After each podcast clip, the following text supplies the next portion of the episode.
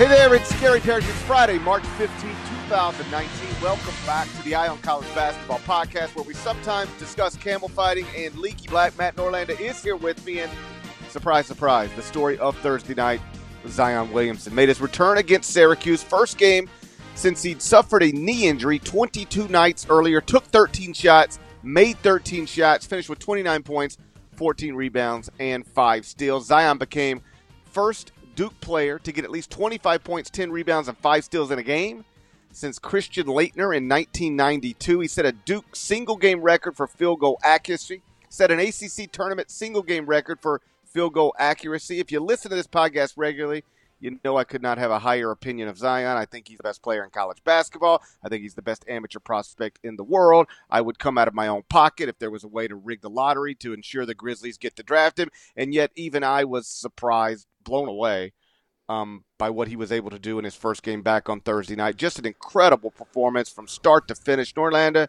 what'd you make of Zion's return? Yeah, I was courtside at the Big East tournament, so I had the game on my computer. Thankfully, uh, technology has made it uh, very easy to watch this stuff almost in real time, so I didn't even have much of a delay there. And I'm sitting next to our buddy Jeff Borzello, and it's absurd. I actually have so the way that the press seating is, you're right on the floor, which is great, and then the fans are right behind you. And I've got St. John's fans behind me, and I've got the game on. I've got I've got Slack up. I've got my email. I've got Twitter. And when I would uh, for a, a little window there, I was switching. I was just switching windows, and the guys behind me, who I didn't realize we're trying to watch. So, hey, can you just can you keep uh, the Duke game on, please? And uh, and you know, obviously, because this you know, that's the kind of uh, attention that Zion Williamson commands. He has he is he is vaporizing our walls of expectations here in terms of what he's capable of doing and what we think he can do. Because I thought going into the game, I thought he was going to play about 25 minutes and get about 18 points, nine boards, and two blocks. Obviously, he he he just shatters all of that and becomes just the 23rd player in uh, men's Division One history to take at least 13 shots and make all of those shots. Uh, it's the best return from an injury in college basketball history because all the other performances there, so far as I can tell, were not the first game back from from an injury. And I did think it was interesting that Zion Williamson said, "No, I've been I've been good for a little while here, uh, but Duke did what it it felt was proper and held him out until it was absolutely the right time." no arguments really to be made other than you could say had Zion Williamson come back, maybe they steal one on the road against North Carolina, but he was he was outrageous. Uh, that was the reminder that not only is he the best player in college basketball, he's the player of the year uh, in the sport. Uh, we'll, as Parrish mentioned previously, we'll do our voting on that after the Elite Eight. Um, if Duke gets knocked out like a stunner in first or second round, maybe someone else steals it. But I, I find it hard to envision a way when, in which that's not going to happen. Um, but yeah. I, I don't have too much else to say of, of great insight, Parrish, other than this was this was stupid in terms of he just he walks back into the into the sport, completely takes it over immediately, and it's everything you want it to be. It, it, I, I mean, it's his next it's it's the next great it's the next album anticipation and every track is incredible like it's just it's unreal what he is able to do and uh, and now we obviously set up for a, for a huge one tonight we um when we would talk about Zion while he was injured and sitting out you know, every once in a while people would say, so who is the national player of the year now? And I'd say Zion Williamson. And they'd say, but even with all these games? And I said, yes, because here's what's going to happen. And anybody who listens to this podcast regularly knows that uh, my predictions aren't always perfect. Shouts to Wofford. But I said, here's what's going to happen. He's going to come back for the ACC tournament, and he's going to remind everybody why he's the best player in college basketball. And even I didn't expect that. I mean, that was an all time first game back performance like an actual record breaker uh, in some regards. And so he was awesome, looked great, looked fresh, looked healthy. And I thought it was interesting, you know, afterward, he was asked about the people who suggested he should shut it down, never play college basketball again. And I thought he handled it really well, like somebody who had been preparing for that question for three weeks. And he just said, everybody is entitled to their own opinion. I respect that. But it's just a non starter for me. Like, I, I love to play. I want to play. I couldn't leave my brothers, um, uh, you know, hanging like that. And, you know, like I'll never, I, I'm paraphrasing a bit here, but like this is this is what I want to do. This is always what I've wanted to do. And the idea that I would walk away from being the National Player of the Year, from being a, a possible ACC tournament champion, a possible NCAA tournament champion, that's it, it seems to be something he didn't even think about for a second. I agree with that, and uh, everyone in and around the Duke program maintained that the entire time. Now, that's not going to stop uh, some, not all. I, I do think that the the commentary around the Zion Williamson should he should he not return. I actually thought if you really took into account a lot of the people in the media, particularly college basketball media, they were giving uh, Zion Williamson his fair due and similar and expressing similar sentiments to what we have. Others others maybe not so much, but I I, I feel like maybe we've now gotten to the point where the criticism on the, those who say what Zion Williamson should do uh, became a little bit of an echo chamber. It was out there. I just don't think it was out there as much as some might have argued. Um, I will say this. Uh, I, I didn't see Mike Krzyzewski's press conference, but I saw the anecdotes from reporters on the scene afterward. Um, what Nike did in response to this, uh, to the, the the Williamson shoe thing, was not surprising, but still remarkable.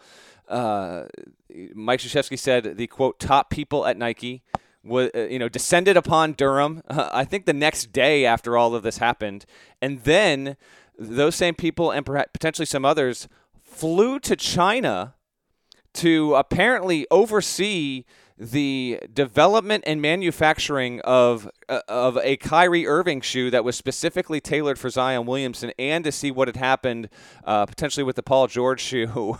Um, that's quite the. I, I I can guarantee you uh, that if this happens to Tre Jones, they're not doing that. It just speaks to his power. And yes, obviously, Nike is viewing the potential of landing Zion Williamson as the generational uh, seller and marketer of their product. I mean, it's it's obvious. So they are going to try and keep him, and they they sent out everyone to do so. Um, I, I, just.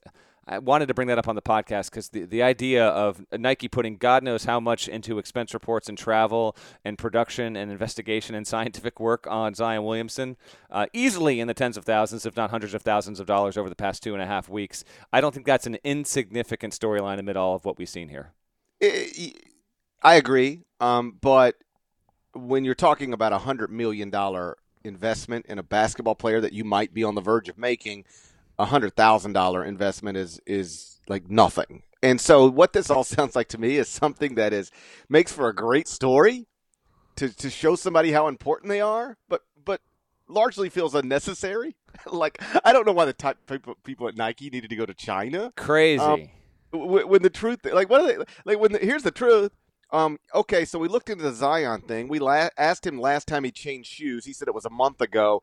That ended up being the problem because when I've been in studio with Wally Szczerbiak or um, Brendan Haywood or any of the guys who played college basketball at a high level, then in the NBA for many, many years, they all said the idea, because this was known pretty quickly, that he had not changed shoes in a while was just crazy.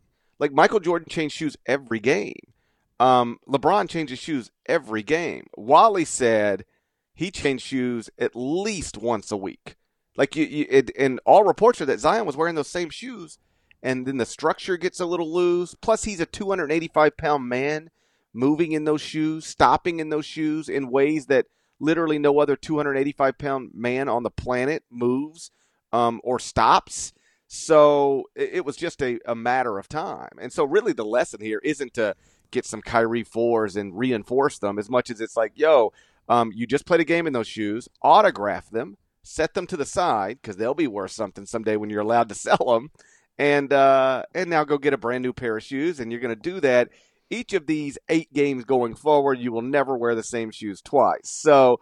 Um, really, that's the lesson more than anything else. If you're going to be a high level basketball player, you don't need to be wearing shoes um, as often as Zion was wearing the same shoes. But either way, um, incredible story, incredible return, and um, we both predicted that he would be um, the biggest story in college basketball, not only going into the ACC tournament, but into the NCAA tournament. And um, it appears that that is going to hold true. So um, they beat Syracuse. I don't want to say easily, even though it was a double digit win, because that game was, was close in the second half. But they do get by Syracuse, and UNC got by Louisville and that sets up Duke UNC Part 3. It's late tonight, 9 p.m. Eastern in Charlotte. We're going to discuss that next. But first, check this out. Are you looking for a new basketball shoe? If so, this is Gary Parrish here to tell you that the New Balance 2-Way V4 features the groundbreaking use of fuel cell technology with fresh foam creating the ultimate combination of rebound and cushioning. Every step feels explosive and dynamic and the upper construction features a lightweight textile that's supportive and breathable. So whether you're hitting the clutch shot or locking down the opposition, the 2-Way V4 gives you the tools to play at a high level. Learn more and purchase the two-way at newbalance.com. The all new Hyundai 2024 Santa Fe is equipped with everything you need to break free from the dull work week and embark on an adventurous weekend with your family. The Hyundai Santa Fe's features like available H-Track all-wheel drive, standard third row seating, available dual wireless charging pads. You've got the H-Track all-wheel drive so you can take on those dirt trails and kick up some mud, or the third row seating gets your whole family in to experience the thrill together. The dual wireless charging pads make sure that no one gets stuck in the great outdoors with a dead cell phone. Think about those adventurous activities you can do, like me taking a ski trip up with the family, maybe going on a camping expedition, anything and everything. Learn more about the all new Hyundai Santa Fe at HyundaiUSA.com. Call 562 314 4603 for complete details.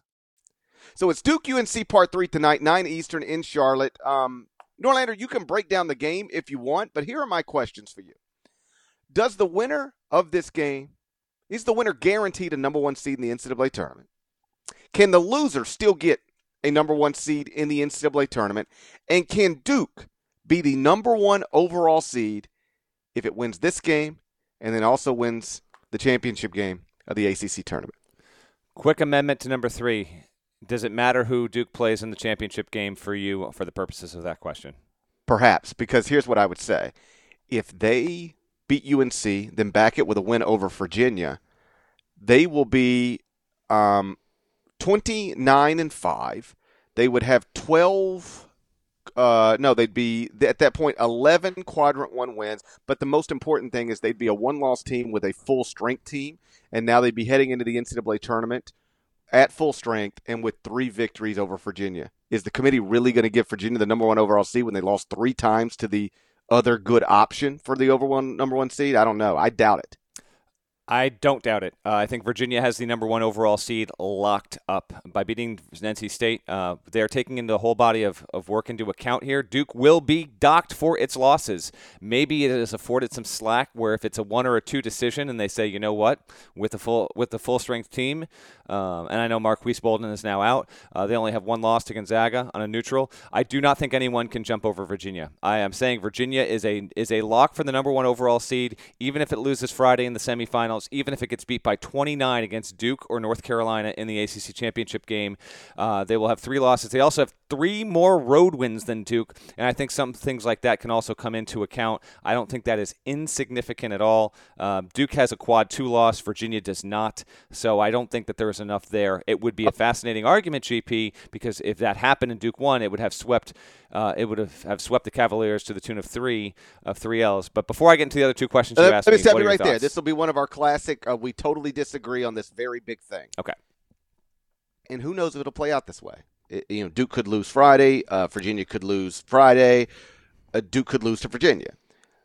But I submit, if Duke beats North Carolina, and then Duke beats Virginia in the championship game to improve to 3 and 0 against Virginia this season and to enter the NCAA tournament with only one loss when your Zion Williamson, Cam Reddish, Tre Jones, RJ Barrett um, foursome is is in the starting lineup and healthy throughout the game. I submit that Duke, in on based on those things, would be the number one overall seed in the NCAA tournament. All right, so we disagree. We'll wait and see what happens. I hope that we get to see see that scenario. Um, I don't think Virginia can lose the number one overall seed at this point. I think it's a I think it's a lock. Now, the first two questions you asked me, uh, does the winner of Duke UNC for sure get a number one? I think the answer is yes. Uh, Duke Carolina. Hey, Friday podcast, Friday prediction time. It's time for Parrish to make a little, a little. I uh, can't. I don't. That's not something I do. I mean, I know that's something other people do. oh, it's going to be something like- I do. It's something I don't do. It's a little bit like sm- cigarette smoking, right? I know some people do it. It's just something I don't do. I mean, it's no, it's all, it's really nothing like cigarette smoking, but I, I, I submit that picking Friday games is a lot like smoking cigarettes. Okay. Well, you know what? We're we're already starting to uh, to lose the track here. But I do think that if Duke beats North Carolina, uh, that will be its first win, obviously, over North Carolina. It would jump the Tar Heels uh, in the hierarchy, then get into the one line, and then most speci- I think that Virginia's going to be in that title game, obviously. Um, and if it were to lo- if Duke were to lose to Virginia, I still think it would have good standing and would get the one seed. Can the loser still get a one? I don't think so because uh, if Duke loses, it's already a two right now. Uh, another loss, a six-loss Duke team is not getting a one seed. There, that that is that is impossible, and I mean impossible. There is no chance if Duke loses to North Carolina, it is getting a one. It- It's it's not even remotely in discussion. If Duke wins and North Carolina loses, UNC would have six losses as well. I don't think that it can uh, that it can stay on the one line. I think Duke jumps them. I basically just said that about two minutes ago. There, we're all you know we're talking about uh, similar results, but uh, with with you know vastly different outcomes here. Um, and now let me make my prediction. Duke is going to win 89 to 85, a very good game. How about you do just a quick over under? Zion Williamson 24.5 points, over or under? I'll go under, but like, why would I? Why would you go under at this point? You, you just did, so I don't know. You tell me.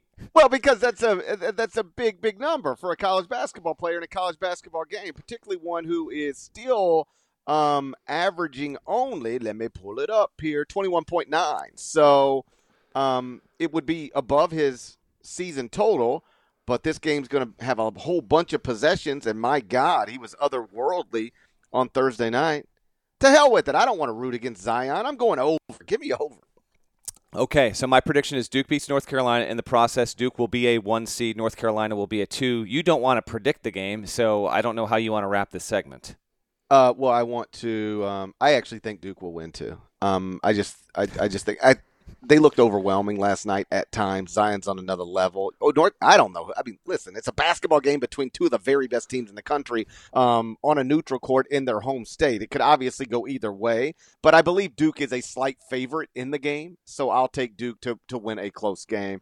Um, I will put aside my um, disdain for picking Friday games simply because we've got a, such a great one here uh, in Charlotte. Here's what I would say. I think we disagree on this too. And I, I acknowledge I might be wrong because I don't know what the committee will do, but here's what I would do. I think if I agree with you, the winner of this is guaranteed a one seed because the only thing that could happen then, i there's no bad loss to take anymore. Even a loss to Florida State, if Florida State is coming off of a win over Virginia, is not going to be a bad loss, not going to ding you at all. And obviously, a loss to Virginia is just not going to hurt your resume because everybody except Duke loses to Virginia. So I do believe North Carolina and Duke, the winner of that game is going to be a one seed with Virginia.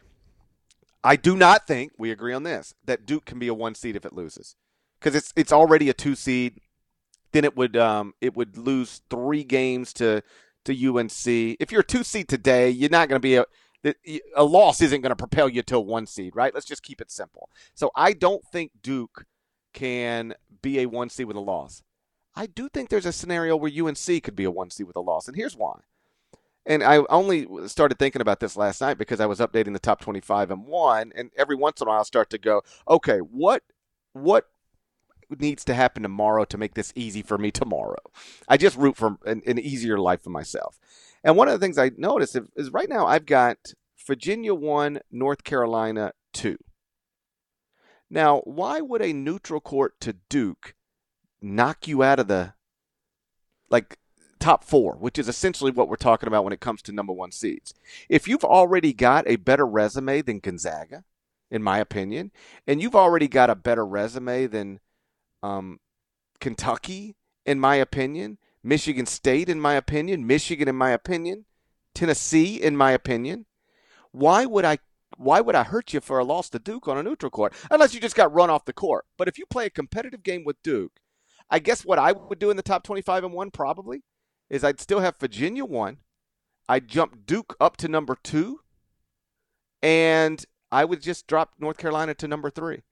So if Duke beats Carolina tonight in a competitive game, I think the Saturday morning update to the top 25 and one would be Virginia one, Duke two, North Carolina three, and at least so what that means, at least according to me, on Saturday, one day before Selection Sunday, is I would have three ACC teams um, projected as as number one seeds. Obviously, what happens in the SEC tournament is going to play a role in this. Big Ten tournament going to play a role in this, but I can absolutely see a scenario where Carolina gets a one seed even with a loss to Duke. Yeah, I'm not as absolute. I'm not saying that it, I don't project and predict that North Carolina will be a one seed if it loses to Duke. I expect that either Kentucky or Tennessee will win the SEC tournament and get there. I also want to note this before we transition.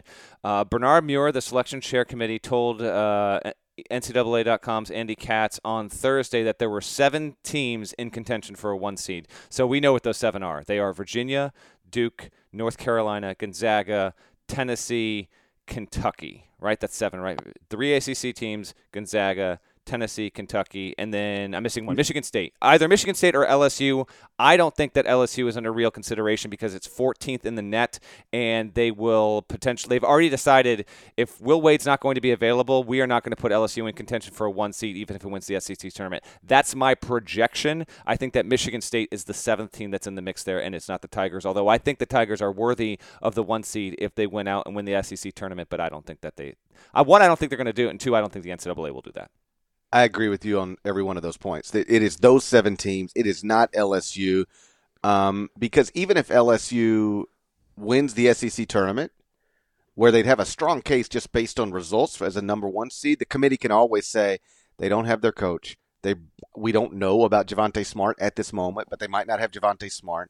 I think that's the third or fourth leading scorer on the team. It's very easy to discount LSU um, if you're on the committee if you want to, and I think they will. I agree. So, um, just a couple of more things before we get out of here because we've both got a million things going on today.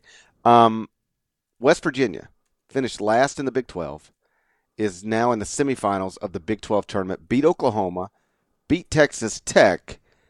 Big bid stealing Bob? Could we have hugs?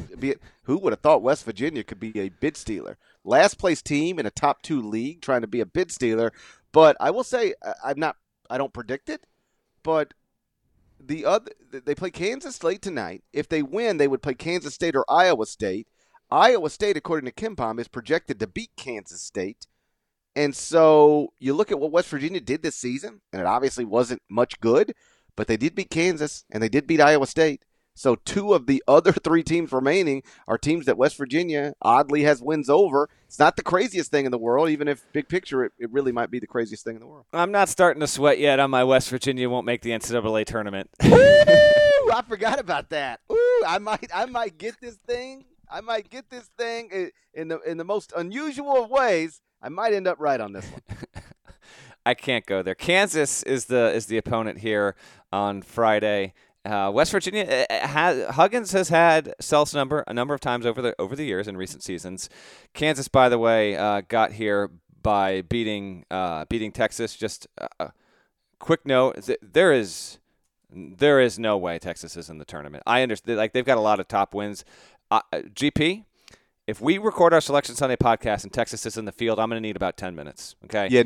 No, listen, they're 500. They're not getting in. They just, Jaxson Hayes just suffered a knee injury. Yeah. So that's a real thing. Yep. There, there, there's no chance. Yeah, I, I agree. Uh, but for those checking in, listening, you know, looking for a quick bubble talk, like I'm just on Texas, you cannot put a 500 team in, as an at-large. It can't happen. The committee's never done it. It won't set that precedent this season. You make a great point with Jaxson Hayes. He very well couldn't even play the rest of the of the season, period, postseason, wherever they are, given the, the nature of the injury he suffered uh, on Thursday. We wait on that. As for West Virginia, I this is I love when we get some of these spoiler types. You got Nebraska doing it in the Big Ten right now. We'll see what Tim Miles can do, see if he takes another digger, which is the highlight of Conference Championship Week so far. That's not Zion Williamson related, I guess. Um, so keep an eye on that. But I don't think West Virginia is going to beat Kansas. I know you won't make a prediction. I, however, will. I've got Kansas winning this game by 14 points. I mean, uh, I, I, I kind of would like to see West Virginia like play in the championship game of the Big 12 tournament as a possible bid stealer because it'd just be a, a remarkable story given the way that season um, went um, uh, for West Virginia. But yeah, I think Kansas probably wins the game uh, late Friday, and then we get, I'll say Kansas, Iowa State in the championship game. Um, you know, Kansas State without Dean Wade is a different team. So Kansas, Iowa State in the championship game of the Big 12. West Virginia not a bid stealer unfortunately, because um, sitting next to Jerry Palm all day yesterday, um, he explained to me exactly why he is in favor of some big bid stealers to get some of this crap off of his at-large uh, page because he, and I think this is true. Anybody who's projecting brackets this time of the year, you know, you get to a place where you got like 64, 65 teams in the field, and you're like, good. I don't want to put anybody else in this. Like, like he he's like, I get to about I'm about three or four short, and it's just it's just crap. So he's he's Jerry's in favor of bid stealing Big Twelve, big bid stealing uh, Mountain West, bid stealing American, just to get some of these very mediocre at large candidates um, on the wrong on clearly on the wrong side of the bubble. And we'll have, I think we're going to have at least one more here. Uh, to keep an eye on Pac-12, you know, right. Oregon, uh, they've got they've got a shot. Um, got to look at the American, see if Memphis can or can't do it. An underdog, by the way, to UCF. Someone that mentioned us just before we did a podcast because I believe you said only only uh, Houston and Cincinnati would be favored over Memphis in that building. Do you want to answer to this? By the way, UCF is favored over Memphis in that building. It's just it's just not what I said. People people hear one thing and they don't hear everything. Here's what I said. I said nobody would be a significant favorite over Memphis inside FedEx Forum. That's clearly true according to all the computer numbers. I guess we could argue about what is significant and what's insignificant, but um, you know, I, I don't think Houston being if Memphis Houston play on Saturday, Houston being a four five point favorite over Memphis, I don't think that's significant. It's not something that that is uh, you're climbing the biggest mountain in the world. What I said is that Houston would definitely be a favorite over Memphis. Uh, Cincinnati would definitely be a favorite over Memphis, and the only only other team that might is UCF. And then I explained how Sagarin had UCF, even when you took into account FedEx Forum, as a slight favorite over Memphis, but that if um, but th- but that Memphis and UCF played in FedEx Forum earlier this year, and Memphis closed as a one and a half point favorite and then beat them by 20. So perhaps odd makers would make Memphis a slight favorite, but the computers say UCF should be a slight favorite. And either way, it'll be a coin flip situation. And then the number came out and it was UCF minus two, and it got bought up to three.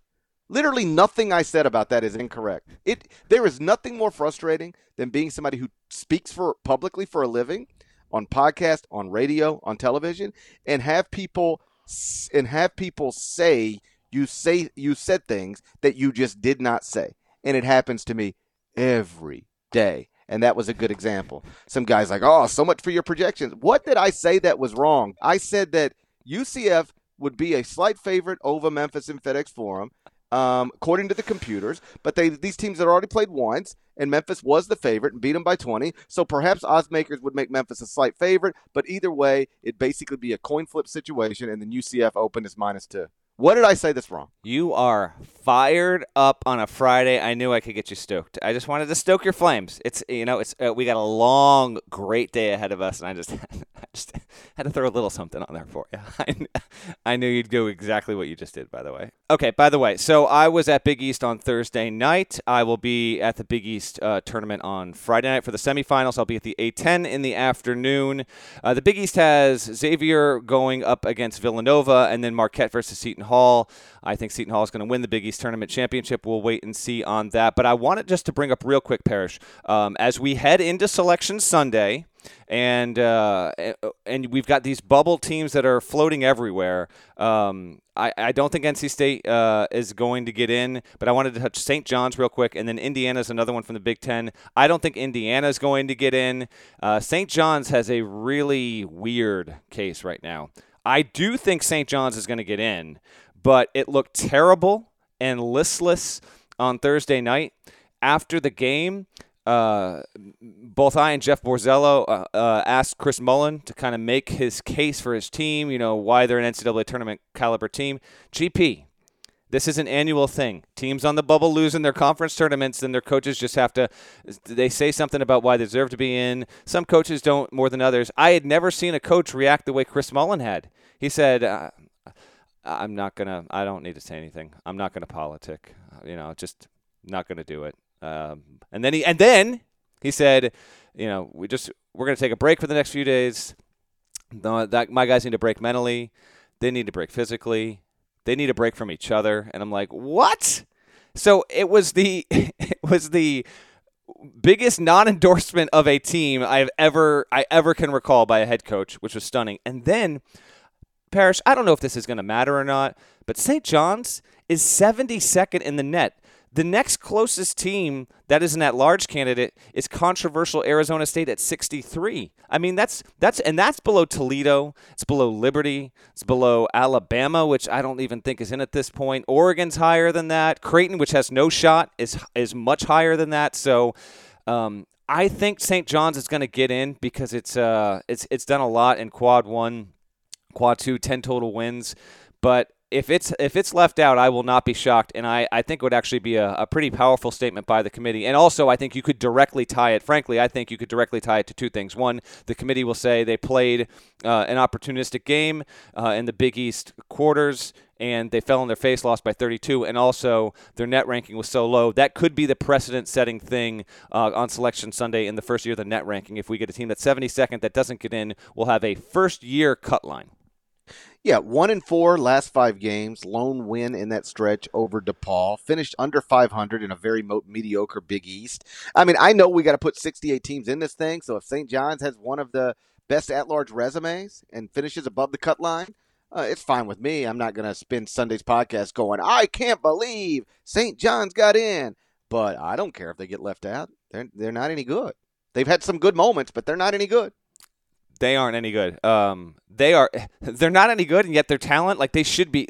They should have been so much better than this this season. So just keep an eye on St. John's. I would put them uh, right alongside Indiana NC State and the mid majors we talked about plenty on the previous two podcasts as the teams that I'm most interested going into. Now, I will say this Xavier won on Thursday, and then I, have got Travis Steele, uh, Xavier coach, like, tell me, Matt, tell me why we shouldn't have a stronger case. I said, Travis, I will have this discussion with you if you beat Villanova. And if Xavier beats Villanova, I think it will at least be in the discussion. It's got to do that first. I don't think Xavier is going to do that first. Um, I, I, just think Villanova's got too much there. But if it does get that win, it, it is played well down the stretch. It has a better net ranking than St. John's, albeit only by two spots there. I do expect and think that the uh, that the Big East tournament is going to be uh, it's going to be a good one on, on, on Friday night. The semifinals usually deliver uh, at least one of those two games, so I'm interested for that. I'm, I love this time of year. I love this you know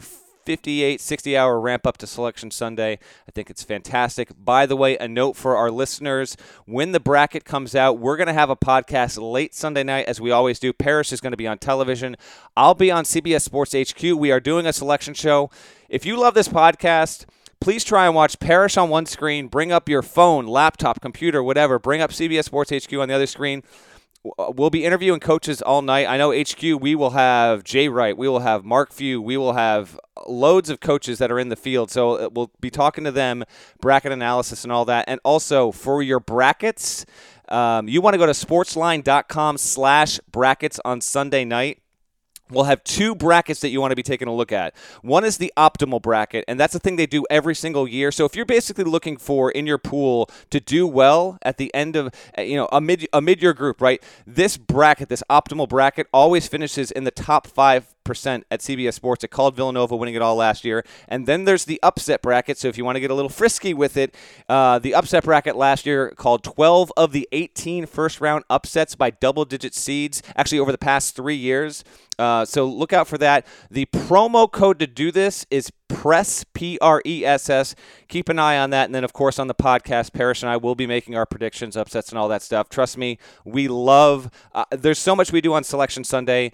I enjoy nothing more than doing this podcast with my friend, and that Selection Sunday podcast is my favorite of the year. So we will get that to you, but just understand we have a ton to do. So it's probably going to be waiting for you as you wake up Monday morning because that's going to be a late Sunday night podcast. It will be a late uh, Sunday night, just like I've got a late a Friday night in front of me, and I know you do as well. Uh, Norlander, like he said, going to be at the A10 tournament. That's at Barclays in Brooklyn. Then he's going to bounce to the Big East tournament. That's at uh, Madison Square Garden in Midtown Manhattan. And I will be at the CBS Broadcast Center all day. Um, we've got the Mountain West semis. We've got Inside College basketball throughout the day, and we'll be ending it tonight. So as the games wrap up late Friday, and uh, there's not another dribble to be made, but you're looking for more basketball highlights, conversation. Um, we will be on CBS Sports Network. Uh, that is channel 221 on DirecTV. We'll, uh, I think the schedule has us not getting out of studio tonight till right around 2 a.m. Woohoo. You're rocking it, buddy. shouts to Devin Downey. Shouts to Chester, South Carolina. Shouts to Terry M.F. and Teagle. He's the legend. Shouts to Larnell. And remember, go subscribe. Eye on College Basketball Podcast via Apple Podcast if you haven't done that already. If you have done it, thank you, thank you, thank you. You made a big uh, impact on the audience uh, that is um, being exposed to what we do uh, three times a week. So if you've done it, thank you. If you haven't, only takes a minute. Five stars, nice comments. That's all I've ever asked from you. You do that. I'll say thank you in advance, and then we're going to talk to you again late Sunday night. By then, we're going to have a bracket. Till then, take care.